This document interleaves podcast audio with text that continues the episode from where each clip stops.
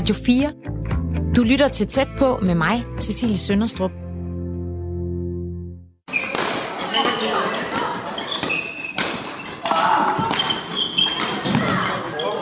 Det her er lyden af en halv fuld af børn og unge, der spiller badminton. I den her uge handler tæt på om foreningslivet i Danmark, og her udgør idrætsforeninger, som for eksempel den her badmintonforening i Aarhus, cirka 25 procent af alle foreninger. I alt findes der et sted mellem 80 og 100.000 foreninger og organisationer i Danmark, og i løbet af ugen har jeg undersøgt, hvad det betyder for vores samfund og for os som individer. I dagens udgave af Tæt på kan du høre nogle af ugens højdepunkter. Vi starter i Aalborg i selskab med Lars Skov Henriksen, som er professor ved Institut for Sociologi og Socialt Arbejde på Aalborg Universitet. Lars og jeg mødtes uden for Kultur- og Idrætscentret Gigantium, fordi det er et sted, hvor foreninger mødes og dyrker deres interesser. Her under foreningen Aalborg Seniorsport, som vi har fået lov til at besøge under dagens træning. Og jeg skal lige beklage lyden her i starten, hvor blæsten har taget i min diktafon. Hej Lars. Hej Cecilie. Godt at møde dig. Tak i lige måde. Så er vi her ved Gigantium. Ja, en af byens store idrætsarenaer. Ja, at der, er- den ser også... Der er rimelig øh, højt til loftet her. Det er, det er bygget sammen af, af mange omgange. Startede med en øh, indendørs fodboldhal, der så senere blev udbygget med øh, en øh, ishockeyarena og en ishockeytræningshal. Og nu er der bygget svømmehal og øh, hvad hedder det, atletik. øh, indendørs atletikfaciliteter ovenpå. Så det er sådan et stort indendørs øh, idrætsanlæg. Det lyder lidt som sådan et, øh, et drømmested øh, for øh, foreningslivet i Aalborg. Altså det, jeg tror, man skal, man skal være klar over, at det, det er jo både et sted for foreningslivet, men det er også et sted for den kommercielle idræt. Altså det er jo her nogle af de store øh, publikumshold, som øh, håndboldhold og ishockeyhold, der trækker flere tusind tilskuere til deres kampe og sådan noget. Det er også her, de holder til. Så det er en blanding af den øh, hvad skal man sige, foreningsidrætten og den kommercielle idræt. Ja, og vi skal jo ind og, vi skal ind og, og besøge øh, Aalborg Seniorsport, som skal træne. De har sådan et hold, der hedder Idræt på tværs i dag, og jeg har fået at vide, at øh, et af deres medlemmer, Ruth, hun, øh, hun står her inden for et eller andet sted og vil vise os øh, ned til holdet. Så skal vi ikke prøve at se, om vi kan finde hende? Lad os prøve at gå ind og se på det.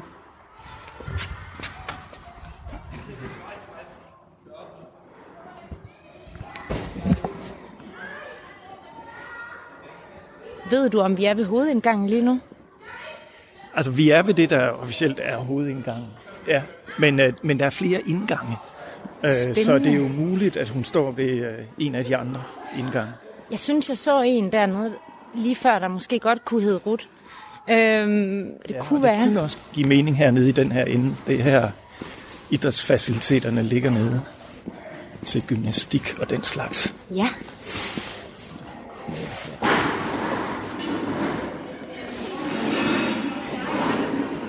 Faktisk så har jeg fået at vide, at de har noget julefrokost i dag, og øh, det ligner, kunne jo godt lidt se ud, som om der er nogen her, der er ved at gøre klar til, til noget julekom sammen. Det kunne godt ligne det der, ja. Hej. Er du Ruth? Hej, Cecilie. Ja, Ruth. Goddag. Og tak fordi du henter os. Ja, det kan jeg se, jeg gjorde. Nej, vi er så travlt med, at vi skal have julefrokost, og så er vi ked af at sidde dernede i hjørnet. Så rykker vi herned, så skulle vi selv flytte bordene. Det var da en Så, god idé. ja, ikke også? Så, ja. Så, Ja, og jeg, og øh, jeg tænkte på, vil du ikke vise os, hvor der er idræt på tværs i dag? Jo, det kan du stole på. Vi skal ned ad trappen her. Tak. Ruth viser os ned i Gigantiums kælder, ned til den hal, hvor hun og de andre fra Aalborg Seniorsport skal dyrke idræt på tværs i dag. Optagelserne her er lavet kort før jul, og der er derfor en lidt anderledes træning på programmet. Ruth, hvad er det for et arrangement, I har i dag? Øh, altså med os, det er vores afslutning. Den sidste gang inden jul, der holder vi altid sådan lidt julehygge med noget julefrokost, og så vores instruktør laver noget julegymnastik på en eller anden måde, noget jul, ju- julehalløjs, noget sjovt. Jeg ved ikke, hvad hun er på programmet i dag. Øh, og når du siger hun, så mener du øh, træneren? instruktør. Ja, Jane, som kommer lige om fem minutter. Så. Hej. Det er herinde, vi har træning. Ja. Sammen med Aalborg håndbold. Sådan. Hvor lang tid har du gået på det her hold? Det har jeg gået siden 2002. Har du også øh, været medlem af Aalborg Senior Sport siden 2002? Ja, det har jeg. Hvor gammel var du, da du blev medlem af foreningen? 62, så kan du selv regne ud, hvor jeg, jeg nærmer mig de 80. Sådan. Ja. Og hvad, hvad, øhm, hvorfor, er du, hvorfor er du med i den her forening? Fordi det er en rigtig, rigtig god forening at være medlem af. Der er mange, der er rigtig nogle gode aktiviteter, plus en masse god motion, plus det sociale er også utrolig højt værdsat. Hvad giver det, hvad giver det sociale dig? Det giver, at jeg for eksempel, nu har jeg lige været med en tur i København, hvor vi har været i teater, og vi har været ude med gadens stemmer, og vi har været på et museum. Det er vi en gang om året lige til jul og se juleudstilling. Så har vi forårsture til udlandet også en gang. Og når man er alene, er det en smart måde at rejse på, for det er lige stille. Plus der er masser af andre sociale ting. Så det er, det, er, det er langt mere end bare det at dyrke sport sammen. Lige nøjagtigt, ja. Det er det. Det sociale vægt er her meget, meget højt. Fordi selvfølgelig kunne man gå ned i et fitnesscenter også, men øh, der er jo ingen sociale. Glæder du dig til træningen i dag? Åh oh, ja. jeg var til yoga i går, så jeg er lidt, jeg er lidt brugt. Mens vi venter på Jane, som er instruktøren på holdet Idræt på tværs, begynder de andre medlemmer af Aalborg Seniorklub at ankomme til hallen. Stemningen er god, og da de fleste er landet, dukker en målrettet kvinde med en trolley op. Er du, er du Jane? Ja. Hej, goddag. Cecilie. Tak fordi jeg må, øh, vi må være lidt med her ja, til jeres øh, idræt på tværs. Ja, men det er lidt specielt i dag, fordi vi har juleafslutning. Og normalt ja. kommer jeg ikke så sent, men øh, det gør jeg lige i dag. Og øh, hvad, er det, hvad, er det, hvad, hvad skal I lave i dag? Alt muligt andet, end det vi plejer. hvad vil det sige? Ja, det er noget med at bruge den her op lidt. Det er noget med at bruge hovedet? Ja. Hvad plejer I at lave på det her hold? Motion. Masser af motion. Vi kommer til at svede. Ikke også? Ja. Er det sådan uh, gymnastik? Ja. Det er rigtig gammeldags gymnastik. Du har taget nissehue med. Selvfølgelig. Der er en juleafslutning i dag. Det er meget øh, festligt. Det er også noget med, at I skal holde noget julefrokost bagefter. Skal vi? Vi skal kun træne en time i dag, i stedet for halvanden. Og så skal vi hygge. Det, er, det sociale er lige så vigtigt. Ja, Vi skal have juleafslutning i dag, og derfor ved I godt, så plejer jeg altid at lave noget andet, fordi det skal ikke altid være det samme. Det gør du bare. Det gør jeg bare. Og øh, altså, herrerne skal have en dame, og dem, der så ikke har en herre, de må så gå sammen.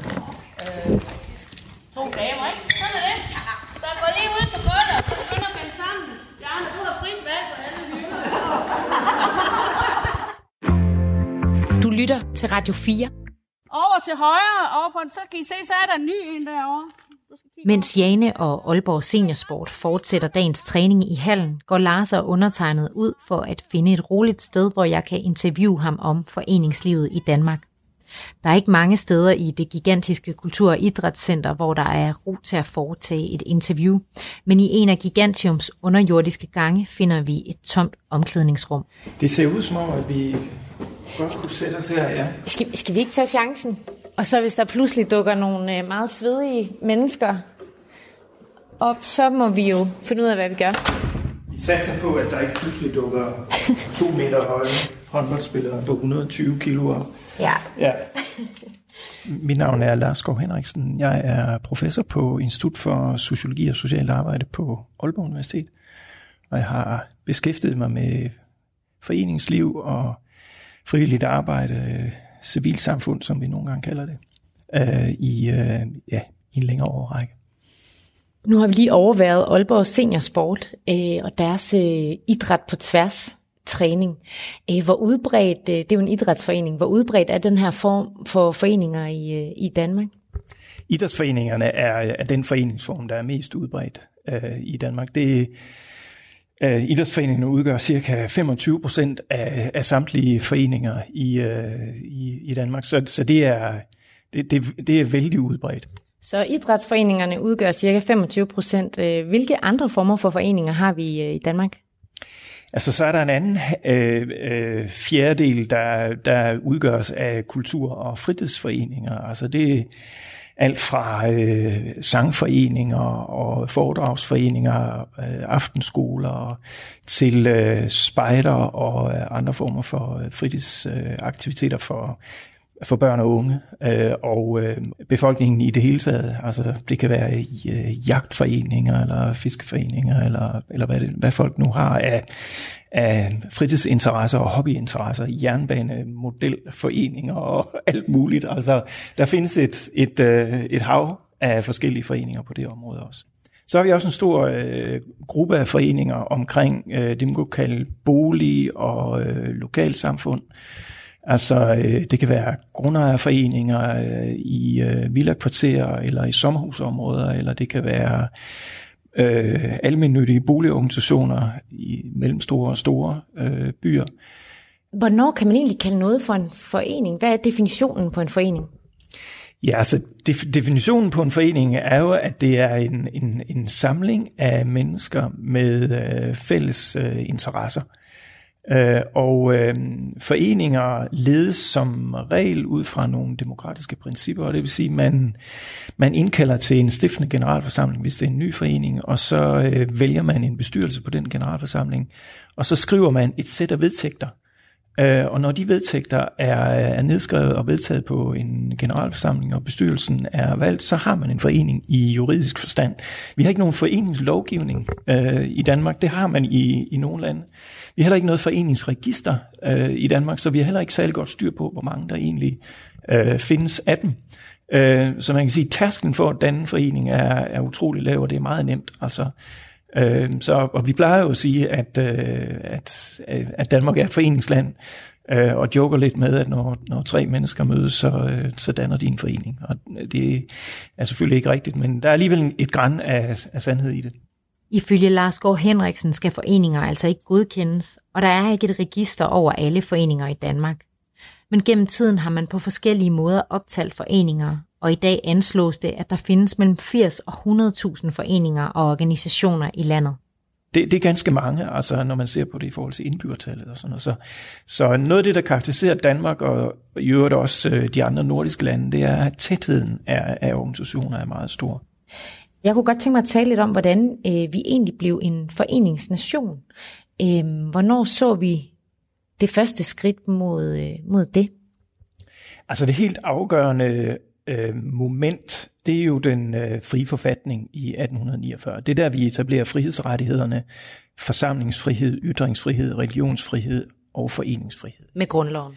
Det er givet med øh, grundloven.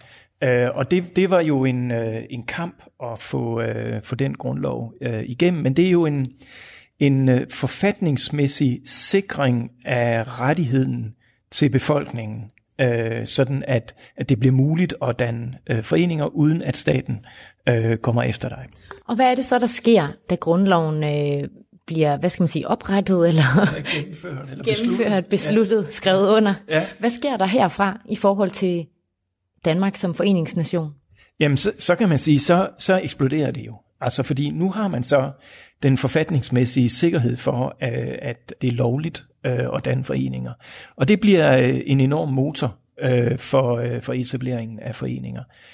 Altså, så der, der bliver oprettet alle mulige typer af, af foreninger, arbejderforeninger, landboforeninger, øh, sygekasser, øh, husmorforeninger, politiske foreninger, øh, alle mulige typer af gymnastikforeninger, øh, alle mulige ty- skytteforeninger, alle mulige typer øh, af foreninger. Og hvad betød det så øh, for, for landet og for folk, at de pludselig kunne samle sig og, øh, og dyrke interesser eller øh, kæmpe for nogle øh, øh dyrke ideologier? Altså, øh, først og fremmest, så, så, så bliver de her øh, foreninger jo steder, hvor, øh, hvor folk samles. Altså bare som en illustration, så bliver der i fra 1870'erne og frem efter, eller sådan noget, bliver der bygget noget i, etableret noget i noget, der ligner 1600 forsamlingshuse eller sådan noget i, i, i hele øh, landet. Ikke? Altså, så det, altså, fordi de her foreninger skal have steder, hvor, hvor aktiviteterne kan foregå, hvor folk kan samles og sådan noget. Det samme sker på det religiøse område. Ikke noget med 900 missionshuse eller sådan noget, der også bliver bygget over hele landet i, i den øh, periode der. Ikke? Altså, så, så det betyder jo, at folk får, hvad skal man sige, samlingspunkter, øh, samlingssteder, og de får fællesskaber øh, omkring de interesser og sager, som er vigtige øh, for dem. Altså umiddelbart så lyder det jo som en kæmpe forandring i folks liv og vores samfund. Øh, har jeg ret i den antagelse?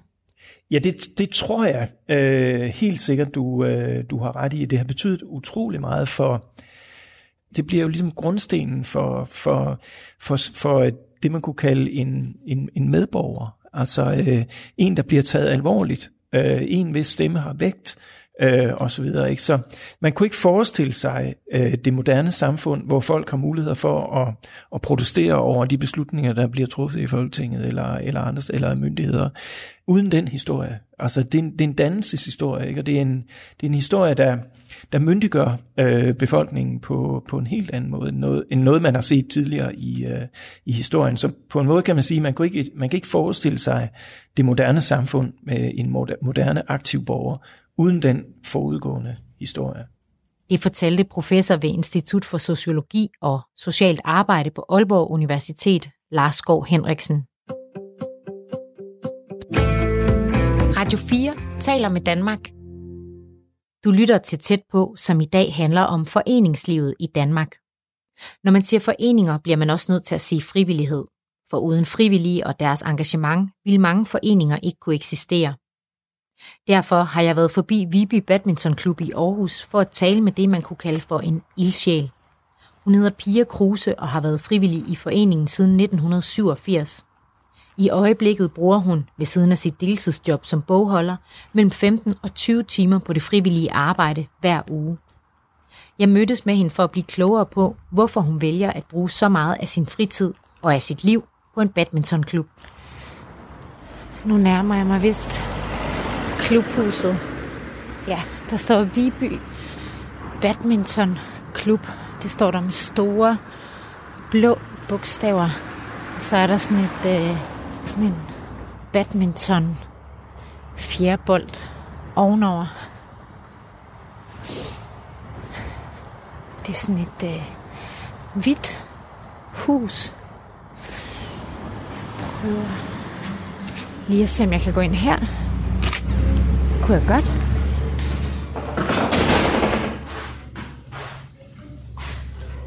Jeg kan se, der er en halv hvor der står nogle børn og spiller.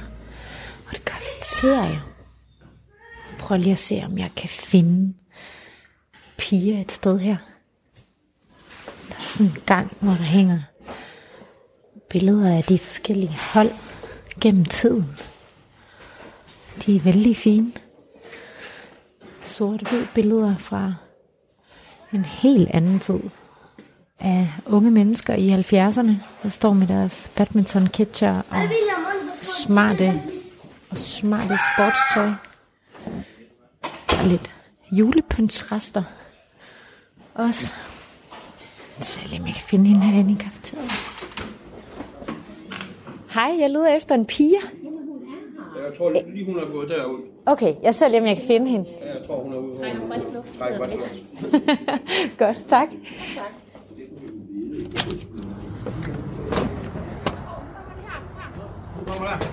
Hej. Goddag. Hej, Cecilie. Fire. Så er vi i uh, Viby Badminton Klub. Det er du, ja. Og vi står inde i kafeteriet. Og her sker ikke så meget herinde. Det er jo inde i hallen, det hele det foregår. Så lad os gå en tur derude. Ja, det er da en god idé. Kan du ikke lige prøve at fortælle mig lidt om den her hal? Jamen, det er jo en halv, der har nogle år på banen, øh, omkring 60-65 år. Og den er jo rigtig hyggelig, fordi det er jo kun badminton, der er herinde. Så der skal jo hverken sættes net op eller sættes, tages net ned, og der er kun de badmintonbaner, der skal være der, ikke alle de andre streger. Og så er der øh, pastel mintgrønne vægge. Hvorfor er der det? Det er der for, at øh, når bolden bliver spillet, så må den ikke gå i, i et med vægen, bagvægen, sådan så man ikke kan se bolden. Derfor skal det være en anden farve. Det er smart. Der er gang i den på banen. Det er der, ja. Også på den her bane. Kom nu, Fuld smæk på. Hvad, hvad synes du, øh, altså, når du står og kigger på alle de her børn og unge, øh, hvad tænker du så? Jeg synes, det er dejligt. Sådan stod jeg selv for, for 50 år siden og hyggede mig med mit badminton og mine kammerater. Så jeg synes, det er dejligt at se, de går op i det. Vækker det minder? Ja, det gør det. Hvad er det for nogle minder? Jamen, det er gode minder. Det er jo om rigtig, rigtig mange gode år på en badmintonbane. Altså, de er jo i fuld gang med træningen her. Øh, Jeg tænker faktisk, at, øh, at, øh, at vi måske skal gå et lidt mere roligt sted hen. Kan vi sætte os tilbage i kafeteriet, eller er der et andet sted, hvor vi kan sidde og snakke sammen? Vi kan gå ind i kafeteriet, vi kan også gå ind i vores mødelokale, så det bestemmer du. Lad os prøve kafeteriet. Der er jo fuld gang i, i banerne lige herinde ved siden af. Hvor mange, hvor mange mennesker er tilknyttet Viby Badmintonklub? Jamen, øh, vi er jo omkring 320 øh, i alle årgange. Det var helt ned, for de start, første starter, når de er tre år, og så helt op til plus 70. Pia, du er det, man kan kalde for en ildsjæl. Du er meget engageret i den her klub og lægger mange frivillige timer her. Hvad består dit øh, frivillige arbejde i? Det har igennem mange år været meget forskelligt, men øh, her til de sidste mange år, faktisk 20 år, der har det været, jeg er klub, det man kalder klubsekretær, og det vil sige, at jeg er klubbens ansigt udad til. Det er mig, der modtager alt, alle henvendelser, det er mig, der modtager alle mails og besvarer dem, og sådan Hvad kunne det være for nogle henvendelser, for eksempel? Jamen, er der ledige banetider? Øh, hvad koster det i kontingent? Og kan man få nogle, øh, engagere nogle trænere hernede? Og det, det er mange forskellige spørgsmål. Jeg har jo alt med økonomien at gøre. Jeg betaler alle fakturer. Og der er, ja, opkræver sig heldigvis også alle, alle kontingenter. Og laver alle indberettelser til kommunen og til idrætsforbundene og tilskudsansøgninger og sådan alt det der officielle ting, der skal gøre for, at sådan en klub den kan rende rundt. Vi ved, at foreningsliv og frivillighed går hånd i hånd. Uden frivillige vil mange foreninger ikke kunne eksistere. Så det er blandt andet takket være sådan nogen som dig, Pia, at, øh, at foreningslivet herhjemme har det godt. Hvordan har du det med det? Jamen, øh, jeg synes, det er dejligt. Jeg synes, det er rigtig, rigtig dejligt, at øh, man kan opbygge nogle foreninger på frivillig basis. Øh, de store øh, klubber skal bruge mange penge på at betale både for det ene og det andet, og øh, det er der ikke alle klubber, der kan, og der er det dejligt, at, at, at os frivillige, vi yder den indsats, der skal til. Øhm, synes du, det er vigtigt at påtage sig det her ansvar, altså at hjælpe til øh, med frivilligt arbejde i foreninger? Ja, det synes jeg. Øh, man behøver jo ikke yde den indsats, jeg har gjort, men for mig er det jo blevet en livsstil. Men for, for ens børn øh, er det, er det da, må det da være øh, træls, hvis der er ens forældre ikke synes, at det man, man bruger meget tid på og brænder for, at de ikke er en aktiv del af det. Ikke ved, hvad det er, der egentlig foregår rundt om ens børn, omkring ens børn i, et, i deres fritid og deres interesse. Og samtidig så øh, synes jeg jo også, at, at alle burde kunne give yde en frivillig indsats i større eller mindre grad. Og alle, alle frivillige har jo en funktion, og yderne, øh, det de nu magter at, at gøre. Så det, det synes jeg, det er lidt en borgerpligt at gøre det. Hvorfor er det det? Hvor, hvorfor tænker du, at, at man skal yde en frivillig indsats? Jamen, jeg synes, samfundet det ville øh, være, være, øh, være ildestet, hvis der ikke var nogen, der ville påtage sig nogle frivillige ting. Og vi kan jo alle sammen noget, øh, og det synes jeg godt, man kan yde med, eller bidrage med. Hvorfor, ja, hvorfor, hvorfor skal vi øh, byde ind med, hvorfor skal vi bidrage med noget? Jamen, vi får så mange ting. Øh, vi, vi, vi får, øh, tendensen er jo lidt med, hvad kan I gøre for mig? Øh, og vende den om og så sige, hvad kan jeg gøre for jer? Og det synes jeg, det har man, det, det synes jeg bare, man burde tænke lidt mere over. Det fortalte Pia Kruse, som i over tre årtier har været frivillig i Viby Badminton Klub i Aarhus. Du lytter til tæt på, som i den her uge handler om Forenings Danmark. Vi er et land med mange foreninger og mange slags foreninger, og for nogle familier kommer disse til at danne ramme om deres liv. Det er tilfældet for Katrine Minke og Hasse Rue Rasmussen, som jeg også møder i Viby Badminton Klubs kafeterie. Jeg ved, at, øh, at badminton og, og foreningslivet om, omkring sporten øh, fylder meget i, øh, i jeres familiers liv. Kan I ikke prøve at fortælle lidt om, hvor, hvordan øh, foreningen fylder øh, hos jer til hverdag? Jo, altså jeg har jo to børn, som går til badminton hernede, og øh, vi er så afsted øh, tre gange om ugen, hvor vi er afsted på forskellige tidspunkter. De er ikke på samme hold på alle holdene. Så det øh, gør da også, at vi har lidt udfordringer nogle gange i forhold til at lige at nå det i forhold til arbejde og sådan noget ting. Så jeg har en, øh, en rigtig god morfar, som også øh, tit holder lige præcis klokken 3 nede foran skolen, fordi de starter kvarter over tre på det ene hold.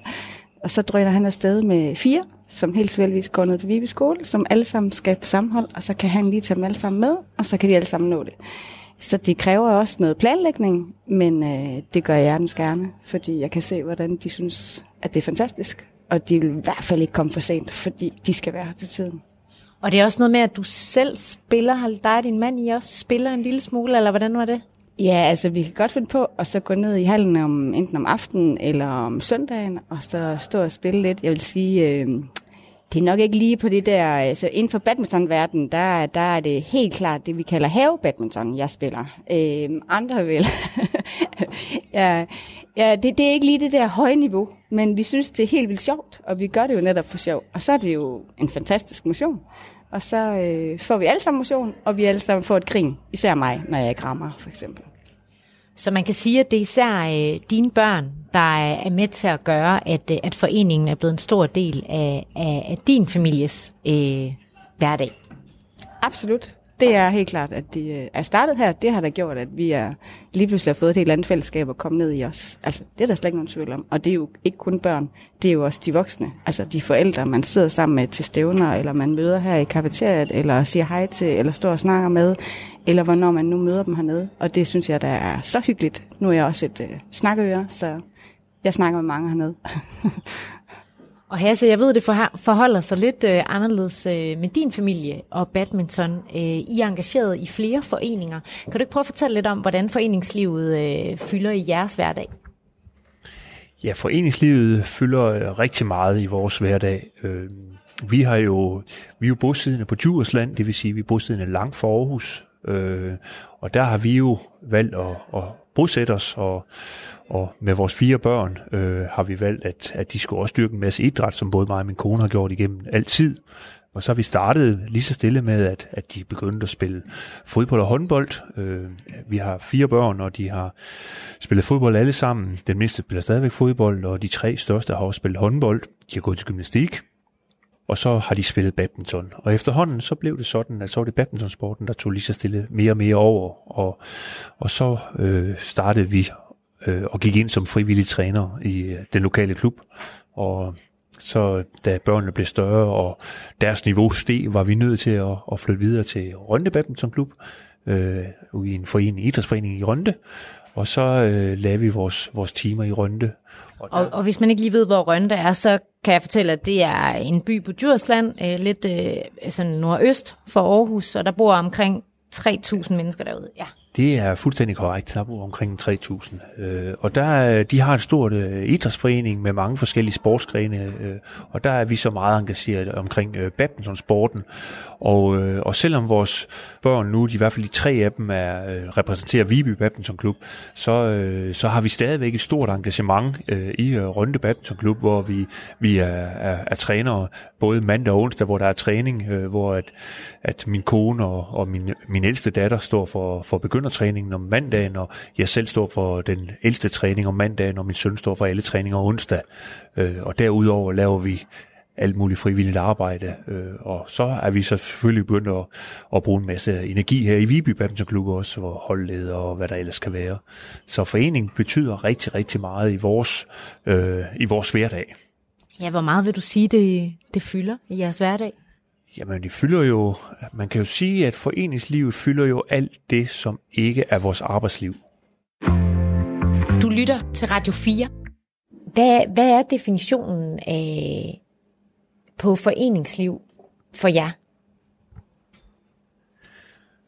Foreningsliv, det er jo, øh, det er jo ligesom en, øh, en forening er jo ligesom en paraply eller en ramme, hvor man kan, kan mødes, og hvor folk med samme interesse øh, danner et eller andet fællesskab.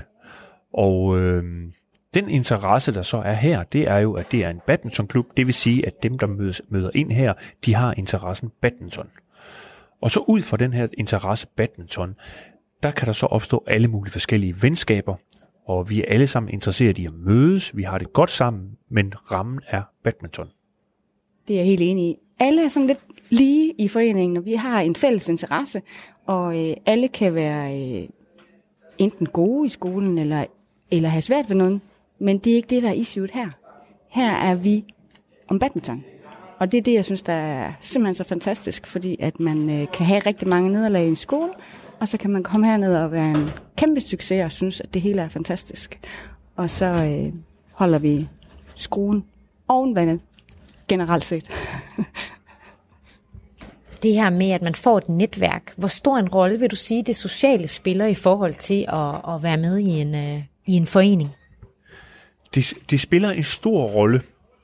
Det kan jeg mærke. Og det er, er jeg kommet til at mærke mere her, efter at det er mine egne børn, der er begyndt at spille. Øh, det, og det er jo nok fordi, at jeg tror også, det spillede en stor rolle for mig, da jeg var ungdomsspiller. Men når man igennem mange år spiller på et forholdsvis højt plan, og det bliver elitært, så får man et, et lidt et elitært mindset omkring sporten. Så på et tidspunkt, så blev sporten jo øh, så stor en del af mig, at, at man trænede jo flere gange om dagen, og, og, at, øh, og, man, og det var det eneste, man havde i sit liv. Og, og derfor så blev det fyldt det socialt. Selvfølgelig havde man en masse gode kammerater og så videre, som man stadigvæk har, men, øh, men det var mest sporten og resultaterne, man gik efter. Men efter jeg har fået børn, har jeg fundet ud af, at, at det sociale, det betyder enormt meget for dem. Det gør det, når vi snakker om, om, om træning og så videre. Så har jeg jo meget fokus på træning og så videre. Men de snakker også meget om, om hvor var det sjovt, og at vi var afsted på tur, og vi sov på luftmadrasser og så videre. Og det gør vi, det gør vi løbende hver eneste år med børnene, fordi, og, og det prioriterer vi også, at overnatning på skolen, det er vigtigt. For, og det er simpelthen fordi, børnene, de elsker det. De elsker det her med at sove på luftmadrasser og rundt på gangene på skolerne og så videre. Og det er øh, også forældre, der tænker, at kæft, man bliver så træt søndag aften, når man kommer hjem, fordi man har sovet på de luftmadrasser der. Men det gør man jo, fordi man kan jo høre ungerne, de synes bare, det er mega fedt at være på sådan nogle ture der. Så for ungerne, der er det socialt, det betyder enormt meget. Og så kommer det jo også til at betyde meget for forældrene. Og får du også, nogle, altså får du også noget ud af det socialt? Enormt meget. Enormt meget. Øh, da jeg var yngre, var jeg nok ikke så socialt anlagt, som jeg er nu. Øh, men når jeg kommer rundt til turneringer, fordi man har været i, i sporten i så mange år, så er det simpelthen en fornøjelse at komme rundt til stævner i hele landet, møde alle, som man har spillet med, møde deres børn, se hvordan det går, snak om de gode gamle dage og de gode gamle historier. Og, og snakken går jo tit sådan, at, at nogle gange så glemmer man, har jeg faktisk været udsat for, at man glemmer at se sine egne børns kampe, fordi man er faldet i snak med nogle gamle kammerater. Og det sker så. Jeg er du heldig, og børnene bliver lidt trætte af det, men så har far jo også haft en god dag, ikke? Katrine, vil du sige, at foreningslivet også har indflydelse på den måde, I opdrager jeres børn på derhjemme? Ja, det vil jeg afgjort sige. Øh, for man kommer ned til en øh, sport, hvor der er nogle regler. Og øh, nu har jeg jo oplevet øh, mange forskellige måder at coache på, eller måske i den form for coaching under sporten, som ikke er helt hensigtsmæssigt, i hvert fald i forhold til mine værdier, og i hvert fald også i forhold til, hvad Viby Badminton Klub gør. Og, øh, hvad, hvad mener du med det? Hvad er det? Jamen, for eksempel det med, at øh, jeg går op i, at øh, hvis en øh, bold er inde eller ude, og min datter eller søn ser den inde eller ude, så er det det korrekte, de dømmer frem for at lave den nemme, som hedder, jeg kan godt lige snyde lidt, fordi, ah, den der, den var nok ude, og det var den der nok også. Og så har du lige pludselig vundet en kamp, hvor du har snydt. Og der prøver jeg at lære dem, at den fornemmelse af, at du har vundet, men på et helt forkert grundlag, det er ikke en værdi, som jeg står indenfor. Men den værdi kan jo godt se ud på badmintonbanerne, at det er ikke alle øh, forældre og børn, der har den værdi. Øh, men det stemmer rigtig godt overens hernede. Og det er jo helt tilfældigt, for vi bor i nærheden, så det er derfor, vi har valgt den her klub. Men jeg kan fornemme, at der er rigtig mange forældre, der går op i, og har lært mig fra starten, som forældre også, når man ser det, eller hvis man dømmer, så dømmer man ud fra ens egen øh, overbevisning selvfølgelig, og børnene dømmer, og hvis man er i tvivl, så er det modstanderen, som får pointen. Det kan jeg rigtig godt lide, for det synes jeg er vigtigt for børn at lære, at, øh, at der er de her regler. Dem skal du overholde. Og en ting er jo på badmintonbanen, men hvordan tænker du, de kan bruge det øh, i deres øh, liv i øvrigt? Jamen, øh, man kommer længst med at være ærlig, tror jeg. Det er en grundlæggende værdi, øh, som jeg også selv har. Øh, og at de også kan se værdien i det. Og at de også kan, hvad skal man sige, lære at håndtere, når andre mennesker har en anden værdi. At det så er okay, og så øh, ikke nødvendigvis tænke, at jeg også skal gøre det, fordi andre gør det. Men at jeg skal stadigvæk fastholde det, som jeg tror på. Det synes jeg er rigtig vigtigt. Jeg kan ikke genkende til det, Katrine siger omkring øh, ærlighed. Man skal kunne se sig selv i øjnene. Man vinder, fordi man er den bedste. Man vinder ikke, fordi man eventuelt tager noget på linjen, eller hvad, hvad det nu kan være. Øh, og angående opdragelse med, med børnene, så, så opdrager vi dem til, at øh, man, skal, man skal give en hånd med. Hvis man skal få tingene til at fungere i en forening på frivillig arbejde, øh, så skal alle hjælpe til. Det er nemmest at få tingene til at fungere, hvis alle de øh, bidrager med det, de nu kan. Og hvad kunne det for eksempel være? Vi prøver jo at opdrage vores børn til, at en hal skal være opryddet. Det vil sige, at man øh, samler selvfølgelig bolde sammen. Øh, det gælder til stævner. Samler bolde sammen, så det ser opryddet ud rundt omkring i hallen. Øh, man gør det også efter træninger. Øh, man hjælper til, hvis der skal siddes ved dommerbord, så sidder man ved dommerbord. Hvis der mangler tæller, så sætter man sig op i tællerstolen. Man kan altid lige tælle en ekstra kamp. Og andre ting, der kan man også øh, lave nogle ting for, øh, for, for nogle af sine øh, kammerater. Jeg blev meget glad her i sommerferien faktisk, da min, min, min yngste datter på kun 13 år øh, arrangerede en lille mini-træningslejr på tre dage for, for 10 øh, spillere, hvor hun selv inviterede dem og selv sørgede for at øh, skaffe træner og og sørge for, at der var mad i, i hallen og det hele. Hende og hendes veninder havde arrangeret, og så havde de inviteret nogle forskellige spillere udefra fra hele Jylland. Øh, det, det synes jeg faktisk var imponerende af en 13-årig pige. Øh, og det, det prøver vi hele tiden på, og det er også derfor, at vores børn, de er, de er trænere, de er hjælpetrænere. Øh, de får simpelthen at vide, at, øh, at det, det gør man bare. Og hvis man siger, at sådan er det, og at tingene ikke er til diskussion, så behøver man ikke noget parlamenteren. Smitter det så også af derhjemme, altså hjælper de til med at rydde op og tage opvasken? Nej, det gør de ikke. På hjemmefronten kunne man faktisk praktisere akkurat det samme. Men der har jeg nok en kone, der er lidt for sød af sig, og det er jeg måske også selv. Men ved, der prøver man selvfølgelig også på at, at gøre det. Men øh, der går det så kun ud over os. I foreningen, der går det ud over alle foreningsmedlemmerne. Og det fortæller Katrine Minke og Hasse Rue Rasmussen. Radio 4 taler med Danmark. Du lytter til højdepunkterne af denne uges tæt på, som handler om Forenings Danmark. I det sidste klip vender vi tilbage til professor ved Institut for Sociologi og Socialt Arbejde, Lars Gård Henriksen. Han har været med til at udarbejde en undersøgelse om det danske foreningsmiljø, hvor han og medforskere har kunne konkludere, at der de senere år har været store forandringer i miljøet. Altså det vi kan se i øh, undersøgelsen fra, øh, der bygger på værdiundersøgelsen, det er, det er nok først og fremmest nogle, øh, nogle forskydninger i, øh, imellem de grupper i befolkningen, som er aktive som, øh, som frivillige. Man kan sige, at vi kan se, at der er nogle grupper, der er blevet mere aktive i den periode, vi har, vi har studeret helt tilbage fra øh, fra 80'erne og, og frem efter. Og først og fremmest må man sige, at, øh, at, at, at de ældre øh, er blevet meget mere aktive, end de var øh, tidligere. Hvad skyldes det? Ja, det, det er der ingen tvivl om, at det, det skyldes, øh, at, at de ældre i dag er øh, friskere, har bedre helbred, mere aktive og, og også bedre mulighed for at trække sig tilbage fra arbejdsmarkedet, øh, end, de, end de havde tidligere. Hvor man tidligere havde nogle, hvad skal man sige, en opfattelse af, at det frivillige engagement, det var mindst i øh, ungdomsårene, størst i den midterste periode i livet, og, og, og lavest øh, eller faldende igen øh, med alderdommen, der kan man se, at der holder de nuværende ældre generationer, der holder de et højt og stabilt niveau, øh, også selvom de bliver over 70. Så det, det er faktisk meget, øh, meget imponerende, øh, kan man sige. Du lytter til Radio 4. Så kan man sige, så er der også noget, der, øh, der måske bekymrer øh, frivillige forskerne, altså, som, som går på det her med, at at vi også indretter vores arbejdsliv på en anden måde, end vi gjorde tidligere. Vi forventes i højere grad at investere mere af os selv i arbejdet. Vi forventes også at være tilgængelige på vores arbejde.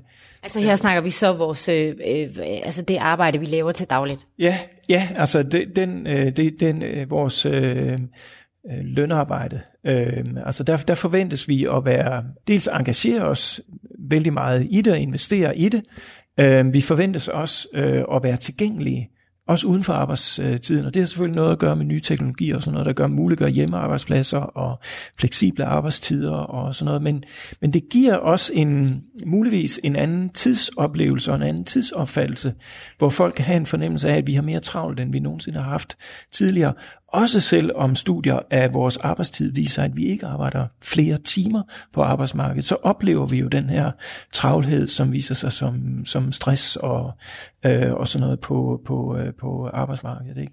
Og det, det giver en anden ramme omkring vores øh, familie og fritidsliv, og dermed også en anden ramme om, øh, om foreningslivet. Altså hvor man kan sige, at, at tidligere så sluttede arbejdsdagen klokken 4, og så var resten fritid. Øh, og det gav jo en, en sammenhængende tid, hvor det var muligt at engagere sig i foreninger og bruge tid på frivilligt arbejde og sådan noget. Der vil der være mange familier, der i dag oplever en anden form for tidspres, og at det frivillige arbejde skal, skal passes ind i en, øh, en mere hektisk øh, hverdag. Ikke? Øh, og det kan vi faktisk også godt se på frivilligstatistikkerne, altså at de der midalderne grupper, der tidligere var, var dem, der var de allermest aktive, Øh, det er de faktisk, det er de til del stadigvæk, men de er, er det ikke i så stort omfang, som de var øh, tidligere. Altså de ligger lidt over gennemsnittet, men, men ikke ret meget. Altså, øh, så de der midalderne aldersgrupper, der tidligere trak, trak gennemsnittet op, altså de, øh, de ligger på gennemsnittet nu, øh, kan man sige. Ikke?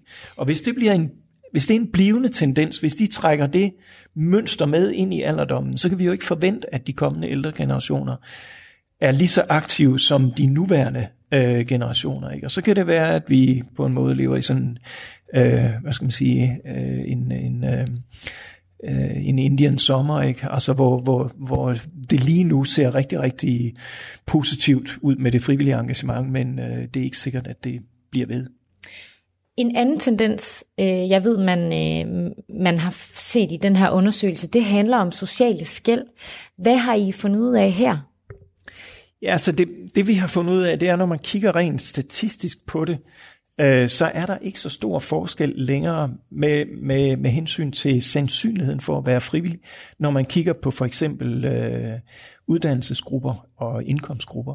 Altså hvor det tidligere var sådan, at øh, hvis du havde en høj uddannelse, så var din sandsynlighed for at være aktiv frivillig, den var meget højere sammenlignet med nogen, der havde mindre uddannelse Tilsvarende, hvis du havde en meget høj, høj indkomst, så var sandsynligheden for at være frivillig også meget, meget højere, end hvis du øh, havde en, en lav øh, indkomst. De forskelle mellem de grupper der, de ser ud som om, at de øh, indsnævres.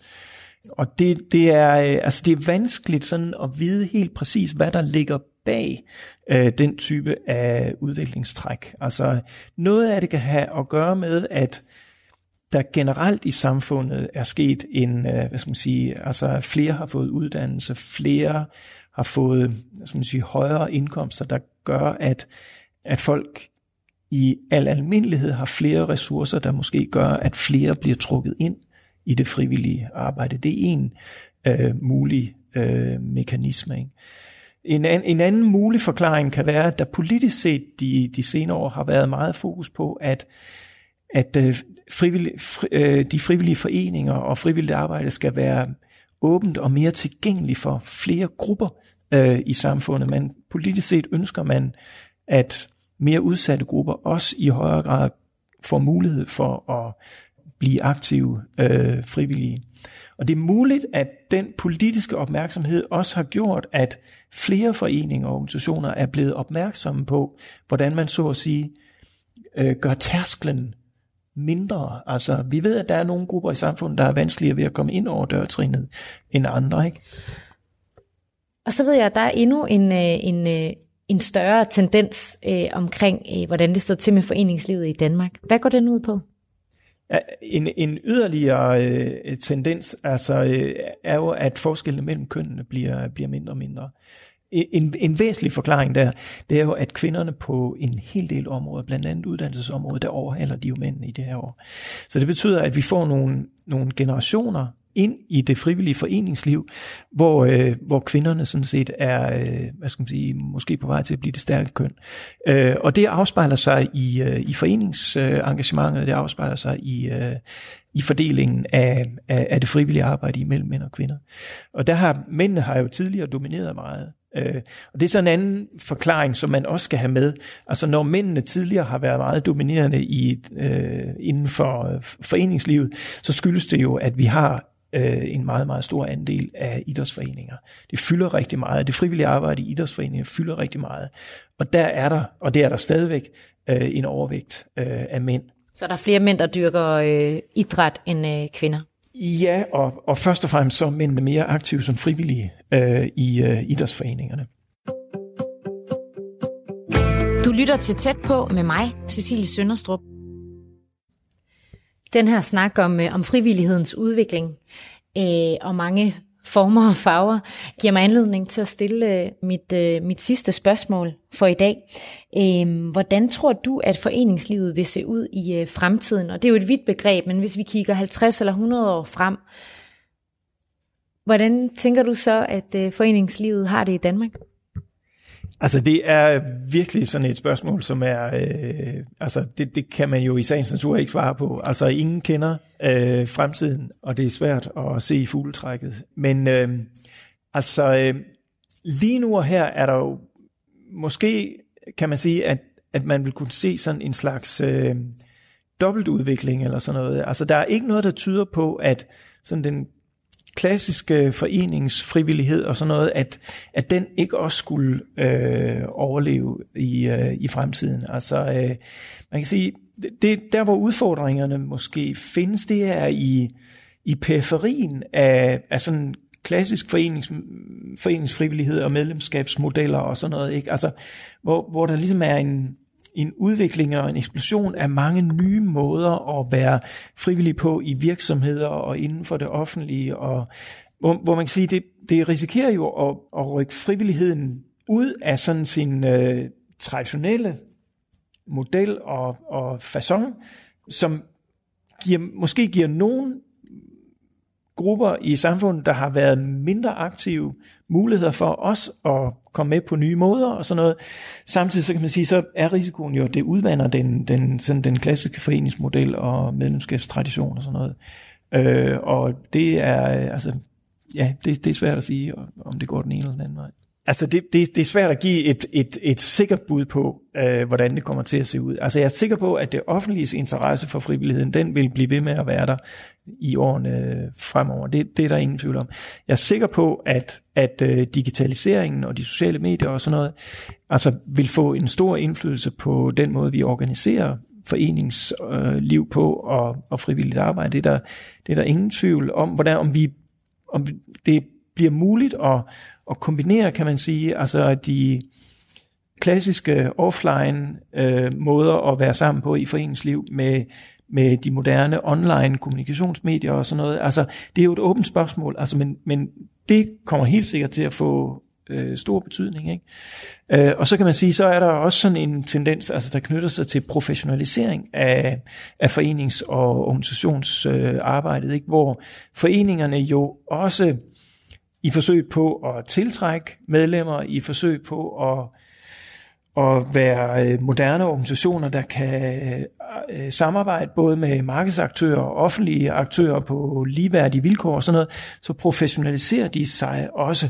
Og om det kommer til at betyde, at, at de mister øh, kontakt til medlemmer og, og sådan noget, og ender med at blive lobbyorganisationer i sådan en klassisk amerikansk forstand, det kunne man jo godt forestille sig. Altså, men men, men det, det, altså, der, kan man sige, der ved vi jo ikke, om den folkelige tradition og forankring på en eller anden måde er stærk nok i de nordiske lande til, at vi vil bevare en eller anden form for som sige, folkelig opbakning bag øh, foreningerne. Hvad håber du selv, der sker? Æh, altså, jeg, altså, jeg er så gammel og så gammeldags, at jeg håber selvfølgelig på, at, øh, at både øh, foreninger og, øh, og medlemskab vil være en, en væsentlig del af, af vores sam, samfund også fremover. Og det sagde Lars Gård Henriksen, som er professor ved Institut for Sociologi og Socialt Arbejde på Aalborg Universitet. Øvrige medvirkende i dagens udsendelse var Ruth Larsen, Jane Fjelgaard Andersen, Pia Kruse, Hasse Rue Rasmussen og Katrine Minke. Programmet var tilrettelagt af mig, Cecilie Sønderstrup, og fik du ikke det hele med, kan du hente udsendelsen som podcast på radio4.dk eller i Radio 4's app.